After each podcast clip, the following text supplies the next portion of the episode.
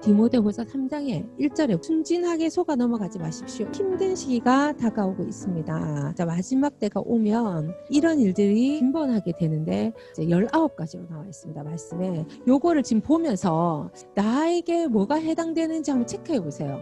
첫 번째가 뭐냐면 사람들은 자기만 알고 이기적이다 이 말이죠. 내가 어떤 문제가 딱 발생하면 나부터 생각하는지 아니면 남도 내가 생각하는지 한번 체크해 보십시오. 두 번째 돈을 사랑하고 돈이 필요한데 그 사랑과 무슨 관계가 있을까? 그러니까 사랑은 어떤 힘을 가지고 있냐면 움직이는 힘을 가지고 있어요. 돈을 사랑하고 이 말은 돈이 나를 움직이게 하지 말라는 얘기예요. 돈은 내가 쓰는 존재죠. 돈을 사랑하면 이돈 때문에 내가 움직이게 됩니다. 그래서 여러분은 돈으로 움직이는 사람이 아니고 신념으로 움직이는 사람이 돼야 되잖아요. 내가 돈을 사랑하면 돈으로 움직여요. 돈이 오라면 오고 가라면 가고 또 불법도 행하고 막 이렇게 되는 거예요. 그래서 돈을 사랑하고는 이 깊은 연관이 있습니다. 내가 돈으로 움직여지는 사람인지 돈으로 안 움직여지는 사람인지 한번 살펴보십시오.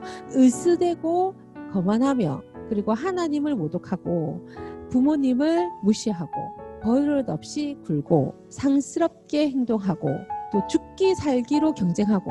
이 요즘에 죽기 살기로 경쟁하든지 죽기 살기로 포기하든지 둘 중에 하나 하는 것 같아요. 근데 죽기 살기로 경쟁하게 되면 시기와 질투와 이런 걸 막 동반하게 됩니다. 그래서 그 마음이 나를 이끌어가게 돼요. 그렇게 하지 마요. 건전한 경쟁이 있어야 됩니다. 고집을 부리고 남을 헐뜯고 남을 헐뜯는 거 뭐냐면 내가 조금 돋보이게 하려면 그 사람을 좀 이렇게 보여야 돼. 왜 건전한 경쟁이 아니니까 난폭하고 잔혹하고 또 남을 비꼬고 배반하고 무자비하고 허풍을 떨고 정욕에 빠지고 또 하나님 을 몹시 싫어할 것입니다. 겉으로는 경건한 척하지만 그들 속에는 짐승이 들어앉아 있습니다. 이렇게 겉으로는 경건한 사람도 많아요. 교회 오면 대부분 겉으로는 경건하죠.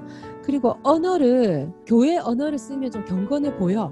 경건한 옷을 입으면 좀 그 사람 좀 경건해 보여. 이 속에는 뭐 있는지 잘 몰라. 지금 19가지가 있는데 이 19가지가 말세에 일어날 징조다. 말세가 다가오면 사람이 좀 이렇게 변한다. 이렇게 얘기하고 있습니다. 쭉 보시고 자기 해당 사항이 없는 분 계세요? 우리 이거 좀 다 가지고 있죠. 그래서 우리가 좀 생각해 봐야 되는 거예요. 아, 내가 지금 하나님과 좀 멀어진 거 아니야? 난 좀 하나님께 순종하지 않는 거 아니야? 저들은 생활이 불안정하고 가난한 여자들 집으로 들어가서 그럴 듯한 말로 깨워서 그들을 이용합니다. 그러면 그 여자들은 죄에 짓눌린 나머지 진리를 자처하는 모든 일시적인 종교 행위를 받아들입니다. 그 여자들은 매번 이용당하기만 할 뿐 실제로 배우는 것은 하나도 없습니다. 이렇게 얘기하면서 아, 얀네와 얀불의 이야기를 합니다. 모세가 황궁에 딱 들어가가지고 이제 하나님이 이렇게 하실 겁니다. 저렇게 하실 겁니다. 하면서 재앙을 막 얘기하잖아요. 어, 점치는 사람도 있고 우리나라에는 막 작두 타는 사람도 있고 얌네와 얌브레는 애굽에서 그런 일을 하는 사람이에요. 마술사 뭐 이런 사람들이죠. 모세가 하는 거 보니까 아이고 왕이시 우리도 저거 할 수 있습니다. 이렇게 된 거예요. 그래서 자기들도 막 뱀으로 만들었다가 지팡이로 만들었다 이렇게 하는 거야. 근데 나중에 이 뱀을 누가 잡아먹어요? 모세가 변개시킨 뱀이 잡아먹잖아요. 하나님의 일을 변개하려고 하는 그런 사람들이 일으키는 기적들을 것들을 얘기하는 겁니다. 이 얀네와 얀불에는 어떤 사람을 겨냥하느냐 위에 말한 그 여자들은 죄에 짓눌린 나머지 진리를 자처하는 모든 일시적인 종교 행위를 받아들입니다. 근데 어떤 사람들 죄에 짓눌린 사람들 이 사람들은 죄를 어떻게 깨닫게 됐을까? 성경을 막 보다가 갑자기 양심이 막 찔렸어. 근데 그럴 때에 하나님의 말씀을 쭉 따라가야 되는데 갑자기 옆에서 얀네와 얀브레 같은 사람이 탁 나타나가지고 방법을 가르쳐 주는 거야. 새벽 예배를 열 번 드리세요. 철야 한 다섯 번 하세요. 산에 올라가서 기도하십시오. 성경 일독이 필요합니다. 심령이 약한 사람들의 집으로 들어가서 그를 뜻한 말로 깨어서 그들을 이용한다. 이 사람들은 죄에 막 짓눌려가지고 진리를 자처하는 모든 종교 행위, 길게 주님과 교제하는 게 아니라 일시적인 종교 행위 여기에 빠지는 거예요. 처방대로 하는 거야, 처방. 이거는 하나님과 관계성이 있는 것이 아니라 그냥 종교 행인 거예요, 종교 행위. 이런 것들을 가르쳐 주면은 아 내가 이번에 3일 금식하면 이 일이 끝날 것 같아. 새벽 예배 몇 번 하면 끝날 것 같아. 그거는 뭐라고 여기서 얘기하냐면 이용 당하기만 할 뿐 실제로는 배우는 것이 하나도 없습니다. 이렇게 얘기해요. 배우는 건 하나도 없습니다. 종교 행위를 했는데 내가 변해야 되잖아. 근데 안 변한다는 거지.